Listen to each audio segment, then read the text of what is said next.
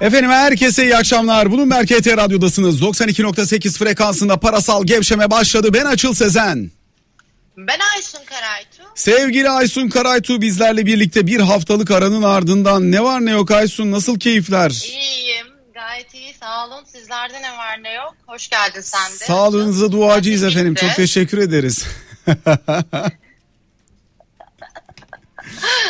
Nasıl gidiyor yaşam?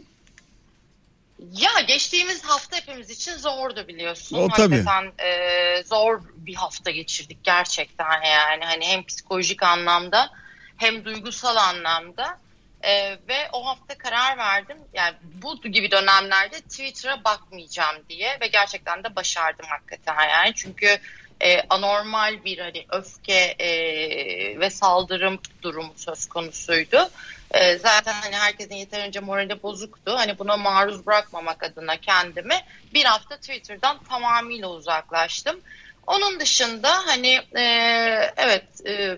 bu arada hani senin aracılığınla da kayıp yaşayan tüm ailelere başsağlığı diliyorum. Tüm hani zarar görmüş canlılara, vatandaşlara da inşallah tez yakında şifalar diliyorum Allah'ın izniyle. Hepimizden öyle.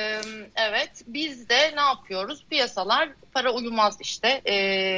Gece gündüz özellikle geçtiğimiz hafta sonu inanılmaz volatilitesi yüksek bir hafta yaşadık. Haftaya başladık aslında. Aşırı hareketli. Hakikaten ben bayağı yoğunum yani bizim piyasalar çünkü bayağı yoğun, bayağı volatil ve de işlem hacmi çok yoğun. Bizim piyasa derken nereden bahsediyorsun yani? Bizim yatırım yaptığımız piyasalar daha ağırlıklı biliyorsun işte yani hani pariteler, Amerikan borsaları, DAX, IBEX. Teknoloji hisseleri hani, falan değil mi? Evet yani onlar çok çok volatil. Biliyorsun bir de orada geçtiğimiz hafta epey üst üste bilançolar geldi. Çok da güçlü geldi. Onların hareketleri vardı. İşte Biden'ın piyasaları destekleyici söylemleri ve aksiyonları oldu bu süre zarfında. Yani bizim o taraf o yüzden çok hareketli ama burada da enteresan başka bir hareket var. Yani anlamsız bir %2'ye yakın bir düşüş sergiledi. Yoksa yarın faiz indirimi falan mı geliyor açılan? Yani zannediyorum düşen hisselere baktığımız zaman Aysuncum biraz şey görüyoruz. BIST 30 hisselerinde ağırlıklı olarak satış geldiğini, bir miktar yabancı satışı olduğunu da anlıyoruz ve duyuyoruz. Yani ben piyasayla konuştuğumda öyle dediler.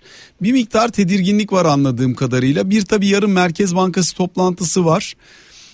Bu toplantının riskini çok almak istememişler. Biraz tabii bugün yine özellikle yarınki Merkez Bankası toplantısı öncesinde siyasi taraftan gelebilecek açıklamalar da bir tedirginlik yaratmış anladığımız kadarıyla. Çünkü daha öncesindeki yaklaşım Ağustos kırılma ayı olacak vesaire dediği için bundan sonraki toplantıda yarın bunun riskini taşımak istemeyen biraz yabancı hareketi olduğunu da söylerler.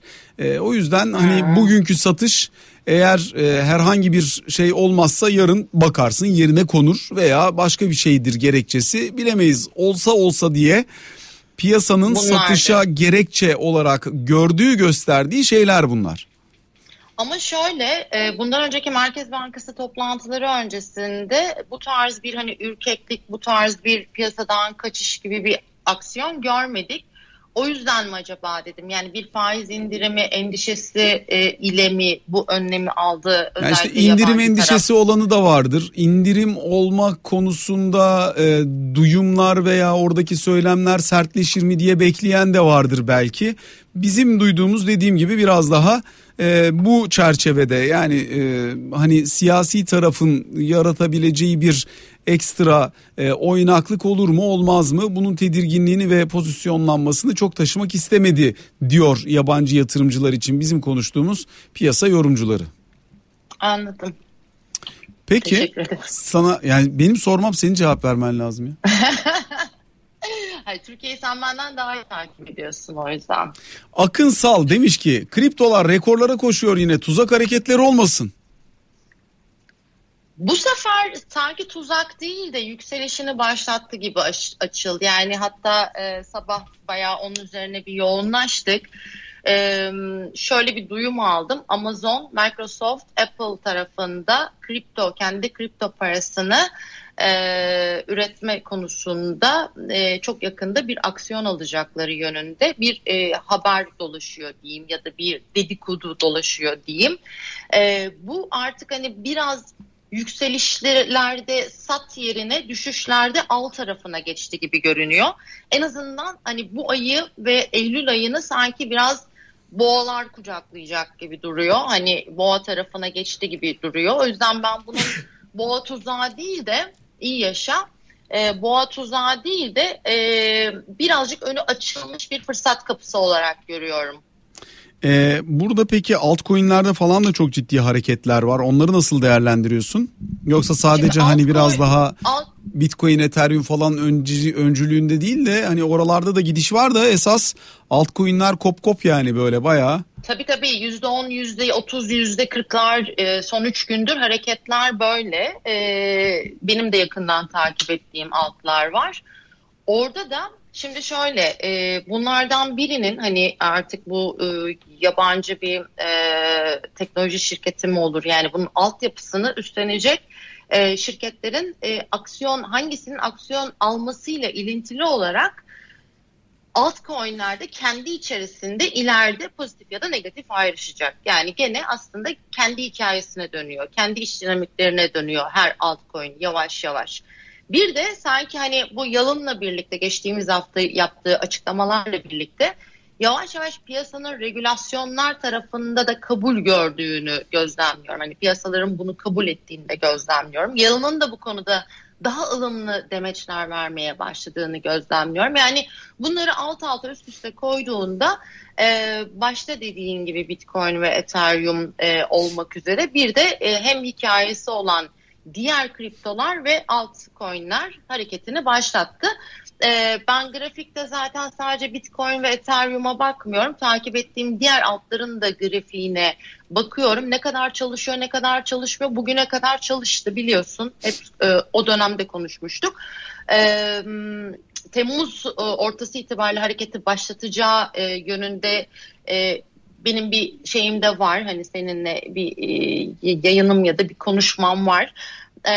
Başlattı, hani Eylül sonuna kadar sanki böyle gidecekmiş gibi duruyor. Ara ara nefes alabilir, nefeslenebilir, soluklanabilir. Evet. Ama dediğim gibi yükselince sat değil de düşünce ala geçti gibi. Peki ne alırsın? Coinlerden mi? Coinlerden. Bizim şirket olarak Ethereum, Bitcoin'in yerine koyduğumuz, hani önceliği artık Ethereum'a verdiğimiz bir süreçteyiz son 2 aydır. Dolayısıyla başta Ethereum alırdım. Altcoin'leri söylemeyeceğim. Peki Ethereum alırdım diyorsun ama mesela Ethereum'u ne kadar vade taşımak için alırsın? İşte ben Eylül sonuna kadar bakmak isterim. Eylül sonuna kadar grafik yukarı gösteriyor. Orada tekrar bir bakmak lazım. Yani ben mesela yön yukarı dediğimde hani bu Ekim, Kasım, Aralık falan gibi algılanabilir ya da hani sonsuz bir yükseliş gibi algılanabilir. Konjonktür değişirse tekrar Amerika tarafından sert ya da agresif demeçler gelirse ya da bu bahsettiğim Microsoft, işte Apple ya da diğer Amazon vesaire gibi 5 şirket kendi kripto paralarının çıkacağı yönündeki söylemleri yalanlar ise orada bir satış da gelebilir. Anlatabildim mi? Ya da aksine bunu doğrular, daha da hızlanır kriptolar gibi. Anladım.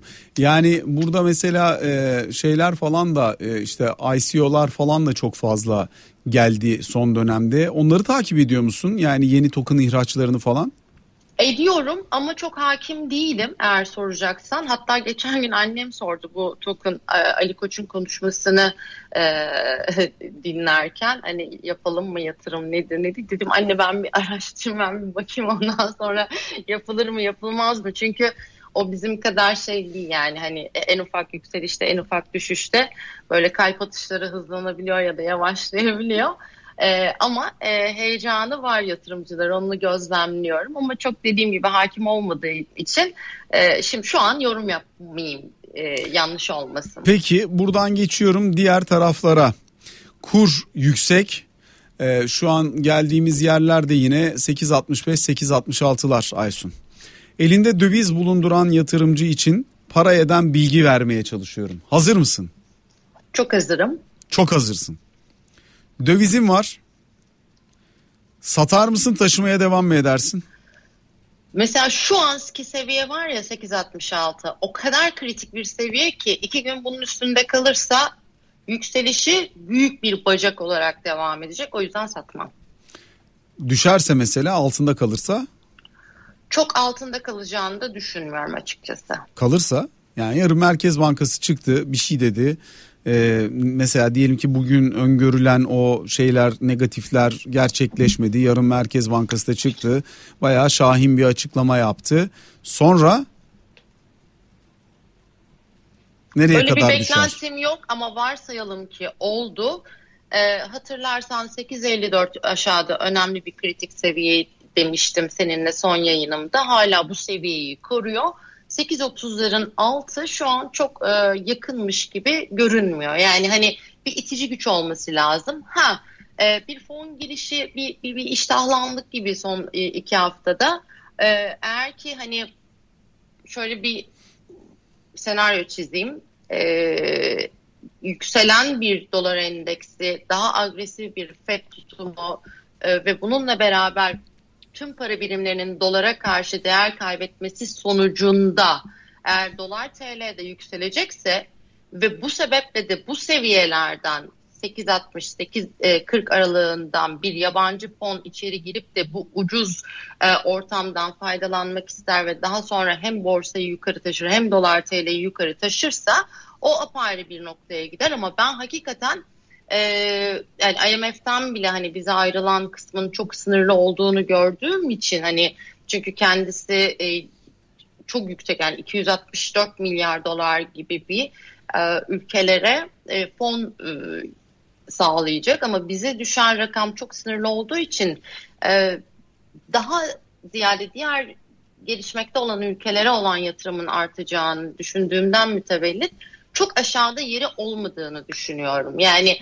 dediğim gibi itici güç ne olacak, hani olursa ne olacak, ona bakmak lazım. Ama şu an bir hani trigger dediğimiz bir itici güç elimizde yok. Anlıyorum. Peki buradan devam edeyim. İstersen bir taraftan da Amerikan 10 yıllık tahvil faizi 1.35'lere geldi. Biraz altınla devam edeyim. Altın... geçen hafta Amerikan faizi yukarıya kaymaya devam edince 1.36-1.37'lere doğru gidince 1700 doların altına kadar gitti. Oralardan bir tepki, bugün yine 1740-1750 dolarlara kadar geldi. Altın alır mısın? Şu an fundamental olarak hiç alımı desteklemiyor temeller. Satımı? Satımı da, yani satım için acele etmezdim. Yani buradan short açar mıydın? Buradan short açmazdım. Evet, yaklaşık olarak pazar günü 200 milyar dolara yakın hem altın hem gümüş tarafında çok ciddi bir satış gerçekleşti. Orada tabii algoritmalar devreye girdi. Çatır çatır kırılan stop losslar devreye girdi. Panik satışları oldu, tombul parmakla dendi, biliyorsun hani birden fazla gerekçe vardı. Bunların hepsi birbirini tetikledi ve hani 1690'lar seviyesine kadar geldiğini gözlemledik. Ama oradan güç bulduğunu da gözlemledik altında. O yüzden ben buradan satmam ama güçlü de görmüyorum. Yani 1770 doları gerçek anlamda kırdığını görmemiz gerektiğini düşünüyorum. Altın tarafında bir 2-3 ay hiçbir şey yapmadan beklemeyi tercih edebilirim. Anlıyorum. Gram altın? Gram altında da yani onsta çok güçlü bir hareket görmeyeceğim için dolardaki yükseliş hareketiyle belki 520 dolara, 520 TL'ye kadar taşıyabilir. Ama hani bunun frekansı ne derece hani yüksek olur? Hani uzun sürede de gelebilir oralara, anlatabildim yani 4 ay içerisinde de gelebilir, 6 ay içerisinde de gelebilir, 2 gün içerisinde gelebilir, o ayrı bir konu. Ama ben yakın vadede hani şu 480 TL'lerden 520 TL'ye yakın günler içerisinde bir hareket beklemiyorum. yarın bir faiz indirimi olur, dolar TL buna tepki verir ve sıçrar ise o zaman apayrı tabii ki. Yani zaten kur 8.60 tamam ama yani zaten kur 8.66 iken Merkez Bankası yurt dışında sıkılaşma varken dolar endeksi işte 93 olmuş, Amerikan faizleri şeye gelmiş, onun üstüne gelmiş, 1.35'in üstüne gelmiş. Dolayısıyla hani burada bir faiz indirimi bekleyen yoktur herhalde. Ben hiç görmedim. Ya ben de görmedim ama fiyatlamalar bana şu an biraz gerginlik olduğunu gösteriyor. Yani şu an hiçbir şey faiz indirimini desteklemiyor. Yani faiz artırımı tarafını da bence hani desteklemiyor. O ayrı bir konu. Yani şu anlamda desteklemiyor. Öteki tarafta kayıplarımız da olacağı için. Yani hani faiz artırsam başka tarafları körüklediğim için, diğer tarafta faiz indirimi ortamından gelen enflasyon datasıyla çok da uzakta olmamız gerektiği bir dönem olduğu için, olursa şayet hani buna tabii ki ters ve sert etki verecektir.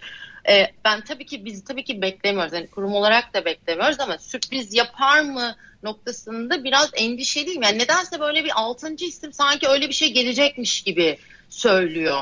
Hani bunun hiçbir dayanağı yok demeyeyim. Şu anki hareket beni endişelendiriyor. Çünkü ben Avrupa'ya bakıyorum, Amerika'ya bakıyorum. Ya 50 puan yukarıda ya %1'e yakın yukarıda hareketler. Hani emtialar tarafında keza Amerika'dan gelen data, enflasyon datası çok önemliydi. Bugün beklentiler dahilinde geldiği için çok böyle anomalik hareketlere sebep olmadı. O yüzden biraz daha rahat bir ortam var falan. Hani dolar TL niye 8.66'nın üstüne atıyor? Niye %2'ye yakın bir kayıp var? Tam anlayıp altını dolduramıyorum, anlatabildim mi? Yani o yüzden de aklıma bir tek yarınki Merkez Bankası toplantısı geliyor. Her Merkez Bankası toplantısı öncesi bir kaçış, bir panik durumu olsaydı bu kadar endişelenmezdim. Refleksif bir hareket derdim. Ama o refleks hareketinden çok önlem hareketine benziyor bu. Anlıyorum. 0212-255-5920 canlı yayın telefon numaramız. Şu an itibariyle hattımız açık. Sizlerden gelecek olan telefonlara da yanıt vermeye çalışırız sevgili Aysun Karaytuğ ile birlikte. Aysun, borsa için ne dersin? Yani 1410 puan borsa kabaca 2 aydır aşağıda 1350, yukarıda 1450. Evet. Dolayısıyla çok kuvvetli bir sanayi performansı, çok kuvvetli bir sanayi bilanço performansı. Dolayısıyla bütün bunların hepsine dönüp bakarsak fiyatlamalar bayağı geride kalmış gibi görünüyor. Ayrıca mesela bankaların fiyat defter değerleri 0.4'ler civarında kalmaya devam ediyor. Yabancı katılımının olmadığı bu piyasa nasıl ve ne şekilde ayaklanır? Yukarı potansiyeli nedir? Sana sorayım. Şöyle, biz sektörel bazda Türkiye'yi izlediğimizde gelecek vadeden 4 sektör görüyoruz şu anda Açıl. Bunlardan birincisi çimento, çelik, demir, gübre, alüminyum. 5 oldu galiba. Ay, demir, çelik, ikisi birlikte olduğu için 4 yani.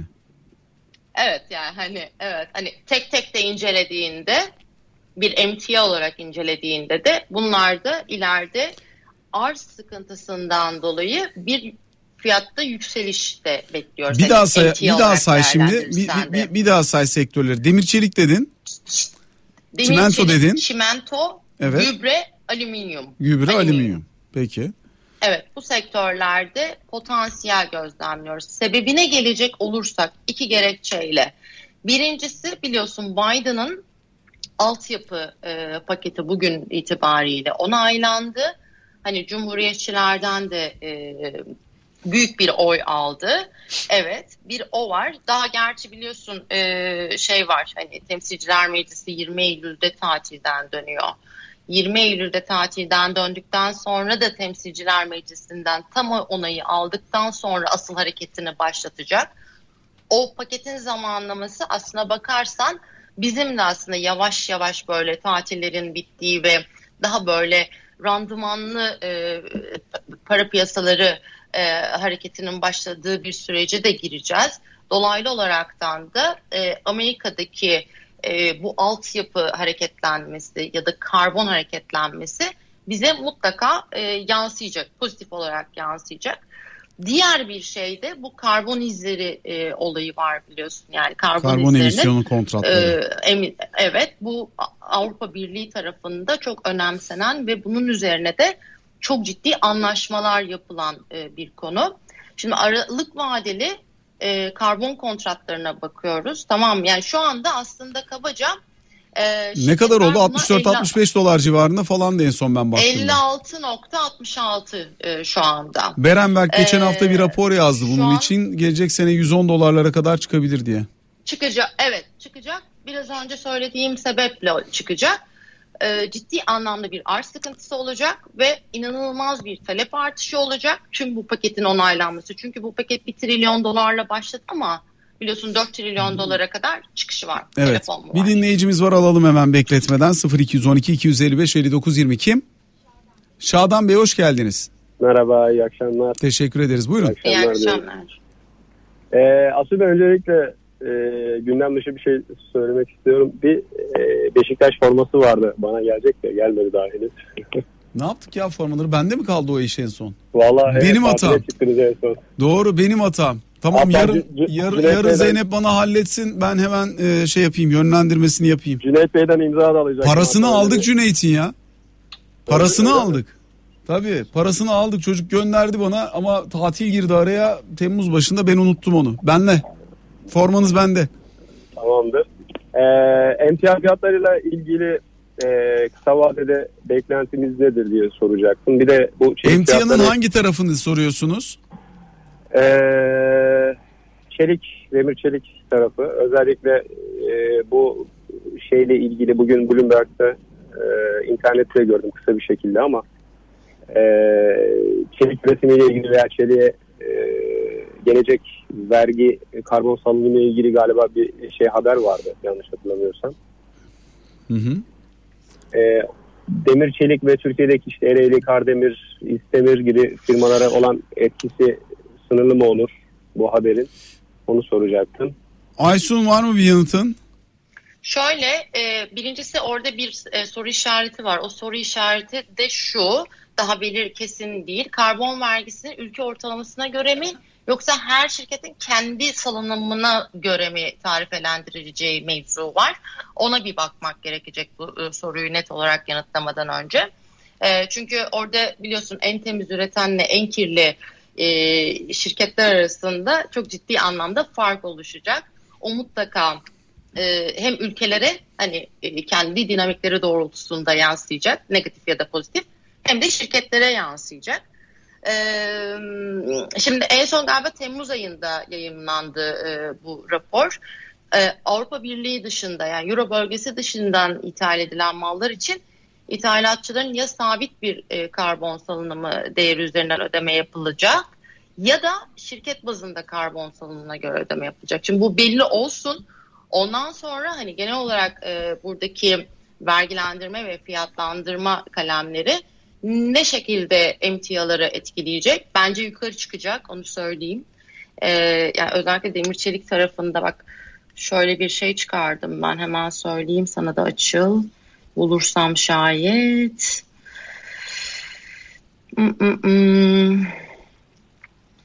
Bulabiliyor musun? Bakıyorum.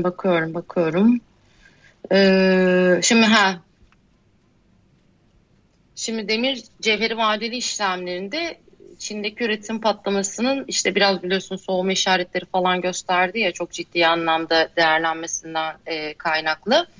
%10 gibi demir cevheri tarafında önümüzdeki dönemde bir düşüş bekleniyor. Ama bu düşüşün kalıcı olacağı beklenmiyor. Aynı oranda ve daha fazlası bir çıkış bekleniyor. Nedeni de endüstriyel talebin artacağından dolayı. Yani bu Amerika'daki olay, altyapı olayı hemen hemen tüm dünya ülkelerini ve hemen hemen bence tüm endüstriyel emtiaları çok pozitif yönde etkileyecek. Sadece ileride bir sıkıntı yaratacak, daha doğrusu üretici ülkeler için sıkıntı yaratacak arz probleminden mütevellit. Tıpkı umarım bu bir çip sıkıntısına dönüşmez. Anladım. O ayrı bir konu. Bakır mesela 3'te 2 oranında artmış. Daha önemli bir şey söyleyeceğim. bu 8 yılın en yüksek seviyesine ulaşmış. Alüminyum keza 3'te 1 oranında artmış. Asıl bizde galiba kalay evet, önümüzdeki dönemde. Evet, bugün Kutay da anlattı. O da bayağı hareketliydi kalay. Kalay ve nikel vadeli işlemleri son 7 yılın en yükseğinde işlem görüyor. Oraya dikkat etmekte fayda var. Dikkat ederseniz artık değerli metaller konuşmuyoruz. Endüstriyel metaller konuşuyoruz. Artık gümüş de bunun içerisine giriyor biliyorsun. Yani gümüş hem uzunca bir süre değerli metal olarak değerlendirildi. Ama artık kimliğini değiştirdi. Değiştirmek üzere de aynı zamanda. Bitirdim mi? Bir telefon daha var. Telefon, tamam. Yine play tuşuna basıyoruz, konuşmaya başlıyorsun. Stop'a basıyoruz, durmuyorsun. En sevdiğim konular. Alo. Levent Bey, buyurunuz. İyi akşamlar. İyi akşamlar dileriz efendim, buyurun. Biraz önce bahsettiğimiz bir karbon kontratın vardı. Onu nasıl yapabileceğimize dair bir bilgilendirme yaparsanız sevinirim. Bir ikinci sorum da böyle elektrikli araçlar, lityum piller, clean enerji, temiz enerji gibi revaçta trend olan ETF'ler vardı. Aysun Hanım acaba halen bunların yükselmeye yönünde olduğunu mu düşünür? Şimdi şöyle, gene biliyorsunuz her emtianın kendi ETF'i var. Bu bağlamda dediğim gibi değerli metaller tarafında, altın tarafında biz zaten 4 aydır beğenmediğimizi söylüyoruz. Yani 520-530 TL gram tarafında satışı gerçekleştirdik, bitti. Alım yapmadık. Ama gümüş tarafında bu sizin bahsetmiş olduğunuz bir karbon sıfır noktasındaki ileride yeşil enerjiye katkı sağlayabilecek, hatta beyaz enerjiye katkı sağlayabilecek, hatta Avrupa'nın çok çok önem verdiği hani yeşil anlaşmanın altyapısını sağlayacak hemen hemen tüm emtialarda, hemen hemen tüm metallerde yukarı yönlü bir hareket olacak. Bir de bunun yanına endüstriyel anlamda, hani bunu solar enerji dedik, yeşil enerji dedik, istediğimiz randımanı henüz yakalayamadık. Çünkü ne de olsa şu anda Fed iki ileri bir geri yapıyor ve Fed başkanları ve oradaki guvernörler çok ciddi anlamda ikisi tahvil alım programının azaltılması gerekiyor derken ikisi tahvil alım programının arttırılması gerekiyor noktasında bir sözlü yönetimle piyasaları dengelemeye çalışıyorlar.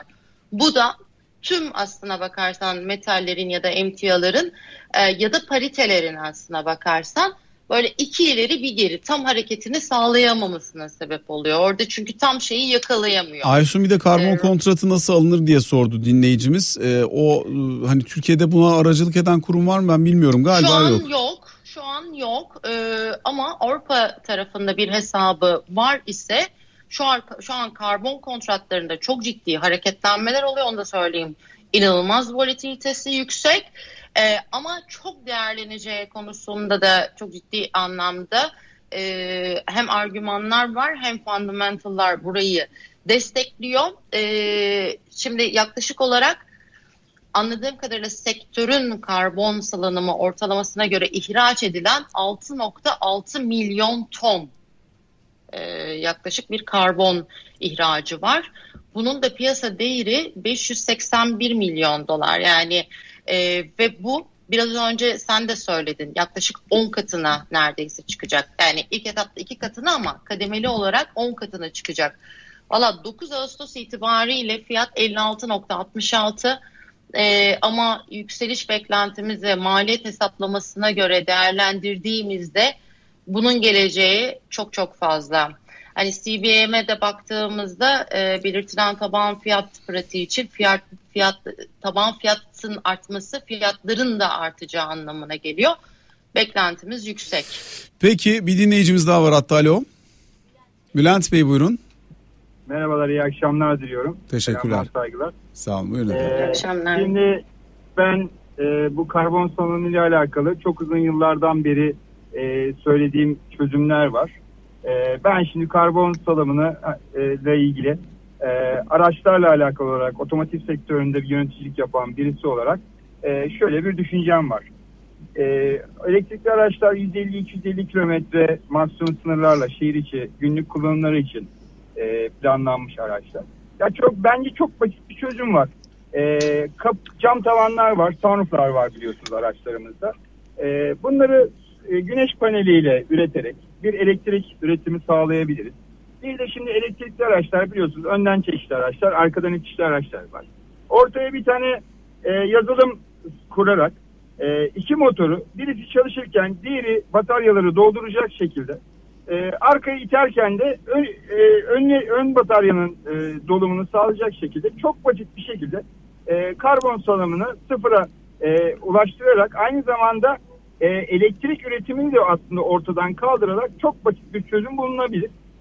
Ama maalesef ticari politikalar doğrultusunda işte bugün şu kadarlık lityum pil, bunun 2 yılda bir değişimi, 1 yılda bir değişimi, yok şarj parası falan bilmem ne derken illaki birileri para kazanmak durumunda kalıyor. Şimdi tabii bu muhtemelen siz bu sektörün içerisinde olduğunuz için daha aşinasınızdır. Bizim bildiğimiz şeyler değil, anladığımız şeyler değil.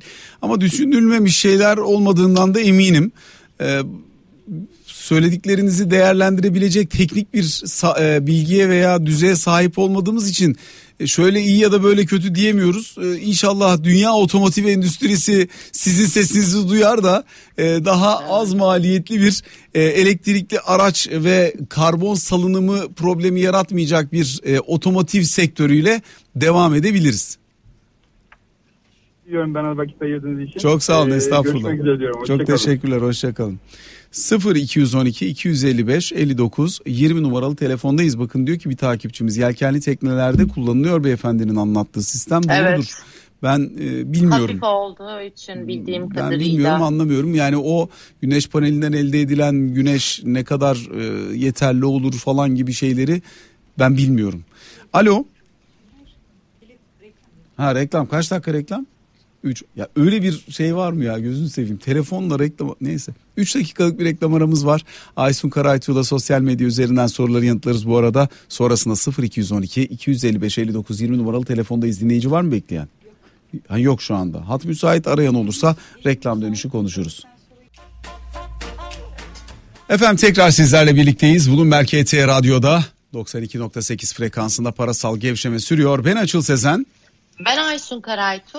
Sevgili Aysun Karaytuğ ile sohbetimiz sürüyor. Levent Tekdal ons 1750'yi kırdı. Yükseliyor gönlümün sultanı diyor. 1775'i kırmadan rahatlamasın derim ben. Aysun bir şey sorabilir miyim sana? Bence bu kısmı daha önemli. Fiyat ne olur, o mu olur, bu mu olurdan daha önemli soracağım şey. İnsanlara tabii, çünkü gerçekten yöntem vermek adına. Bir varlığı aldın. Yükselme potansiyeli olduğunu düşünerek alıyorsun elbette. Bu tabii bir kripto varlık olabilir, altın olabilir, XYZ herhangi bir emtia ürünü olabilir. Şimdi buralarda çıkışı, karını realize etmeyi hangi noktada düşünmen lazım? Girerken mi belirlemelisin, yolda mı düşünmelisin? İçgüdülerinle mi hareket etmelisin, yoksa burada sadece teknik analiz bana perspektif verir demezsin herhalde. Ama nedir senin oradaki çıkış için kullandığın metodoloji? Şimdi biliyorsun hiçbir şeyde olmadığı gibi finansal varlıkların fiyatlarında da yani tesadüf diye bir şey yok. Hani hiçbirimiz küreğe bakarak konuşmuyoruz. Yatırım yapılan her varlığın iyi analizi vardır, tekniği vardır, temeli vardır, opsiyon, volatilite, ETF gibi gösterge olan ciddi anlamda tüm verileri inceleyebileceğin datalar vardır. Bu bir tarafı işin. Diğer tarafı, hatta geçen gün galiba Instagram'da story'e koydum. Bir yatırım yaparken, aslında yani trade ederken 3 önemli şey nedir? %50'si psikoloji diyor. Yani psikolojik karar veriyorsun. Yani burada artık içgüdüler mi devreye giriyor, şans mı devreye giriyor, öngörü mü devreye giriyor? Yani öngörü derken hissettim oldu şeklinde bir öngörü mü devreye giriyor? O. %10'u sadece bilimsel, matematik ya da teknik olduğunu söylüyor.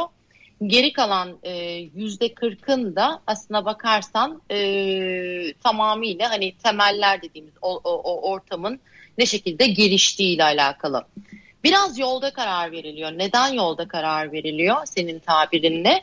çok dinamik bir ortam var biliyorsun. Çok hızlı değişebiliyor. Yani parametreler artık eskisi gibi hani uzun vade bir stabilizasyona sahip değil. Parametreler çok değişken ve merkez bankaları, özellikle majörler çok ciddi anlamda yol patikalarını hızlıca, o manevrayı hızlıca alabilme kabiliyetine sahip oldukları için senin elini de değiştirmene sebep olacak o manevralar gerçekleşiyor. O yüzden de yolda karar vermek en güzeli oluyor. Yani orada da sana yolda neye göre karar veriyorsun? Evet, artık trend değişti ya da trend durdu ya da aşağı trend başladı ya da yukarı trend başladı.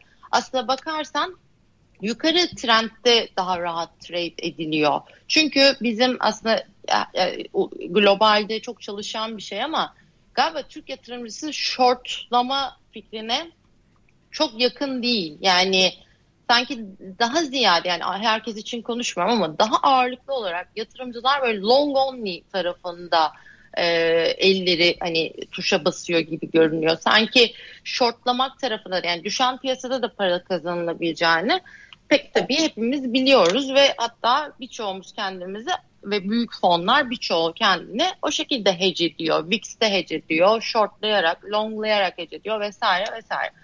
O yüzden ben hani ve de benim meslektaşlarım şu an çalıştığım kurumda konjonktür bir, ikincisi hakikaten orada ciddi anlamda fiyatlama hedefleri de varsa o hedefe ulaştığında tekrar bir bakılıyor ve ondan sonra pozisyon açılıyor, kapanıyor. Mesela biz değerli metalleri Temmuz ayında dediğim gibi çıkardığımız için, tamamıyla portföyden çıkardığımız için artık değerli metal yerine daha endüstriyel, hani broad metal dediğimiz tarzdaki metaller ya da işte baz metaller tarafına ağırlık verdik. Bu neye göre karar veriliyor? Ne temel ne teknik desteklemiyor yani. Bir tane takipçimiz var. Ben şortçuyum demiş. Şort. Ben de mesela şortçuyum, biliyor musun? Ben şortu seviyorum mesela, hani kafa olarak. Peki mesela şöyle sorayım. Şu an bir şey şortlamak istesen ne şortlarsın? Ya galiba biraz BIST'i short, yani 1460'ı geçemediği için bana biraz shortlamak gerekiyormuş gibi geliyor. Yani kısa vade en azından hani tekrar bakılır. Böyle hani short pozisyonlar long pozisyonlara göre daha kısa süreç içerisinde trade ediliyor. Aslında o da psikolojik bir şey bence. VIX'i shortlayabilirdim. Çünkü biraz volatility endeksi, ProShares'e de baktığımızda ETF'ine %1,5 aşağıda, ben biraz daha aşağı geleceğini düşünüyorum. O yüzden VIX'i shortlardım. Bir takipçimiz ondan ben sonra... yazın short kışın pijamacıyım diye WhatsApp mesajı yazdı. Bir başka takipçimiz biraz önce arayan dinleyicimizin önermiş olduğu sistemin fizik bilimine aykırı olduğunu, sürtünme ortamında yapılan iş için harcanan enerjinin, yani elektriğin aynen geri kazanılamadığını, elektrikli araçlarda zaten geri kazanım sistemleri olduğunu ancak önünde sonunda dış kaynaktan şarj edilmesi gerektiğini yazmış. Ondan sonra gümüş soran bir takipçimiz var, sevgili Aysun Hanım. Şimdi hani biraz önce de dediğim gibi aslına bakarsan birincisi değerli bir metalden ziyade endüstriyel bir metal artık ve ciddi anlamda da hani küresel endüstriyel üretim çağı başladı bana kalırsa. Nedeni de oraya çok ciddi anlamda bir fon aktarılmasından kaynaklı. Evet, hani altınla biraz daha koreli hareket ediyor ama bir senedir söylüyoruz, gümüşün performansı altına göre pozitif kalacak. Ama son işte pazar günü olan o çok sert hareketle birlikte 25,5 dediğimiz önemli direnç noktalarından uzaklaştı. Kısa vade için söyleyeyim, çok kısa vade için söyleyeyim. Eylül ayına kadar yani yavaş yavaş kademeli bir yükseliş bekliyorum. Bana seviye sormayın. Hani şu an 23,5'larda. O yükselişi bugün yarın başlatacağını düşünüyorum ama hani sert değil de daha böyle dinlene bir Eylül ayına kadar bir yukarı hareket gözlemliyorum. Çok olağanüstü bir durum olmaz ise. Yani 15 gün sonra tekrar konuşuruz. Zaten haftaya kısmetse gene beraberiz. Şimdi bir takipçimiz Nizamettin Bey de shortlamak ne demek, bir açabilir misiniz demiş. Shortlamak nedir Aysun? Bir finansal varlığın düşeceği beklentisi yönünde ileriye yönelik satış pozisyonu açmak olarak özetleyebilirim. Mesela varlık fiyatının düşeceği beklentisiyle açılan pozisyon. Aha. Genel müdürümüz Alican Türkoğlu yeter bitir artık diye mesaj yazdı bana WhatsApp'tan. Genel müdürüm öyle diyorsa. Yo, genel müdürüm öyle diyorsa ben yayını bitiririm. Tamam, peki. Emir Demir'i keser. Ne diyorsun? Alican'a selamlar diyorum o zaman ben de. Aysun'cum çok teşekkür ediyoruz bu akşam bizlerle birlikte olduğun için. Kendine çok iyi bak. Önümüzdeki hafta görüşmek üzere diyoruz. Efendim sizlere de bizleri dinlediğiniz, evlerinize, araçlarınıza, telefonlarınıza konuk ettiğiniz için çok teşekkürler. Yarın akşam yeniden birlikte olmak ümidiyle. Hoşçakalın. İyi akşamlar.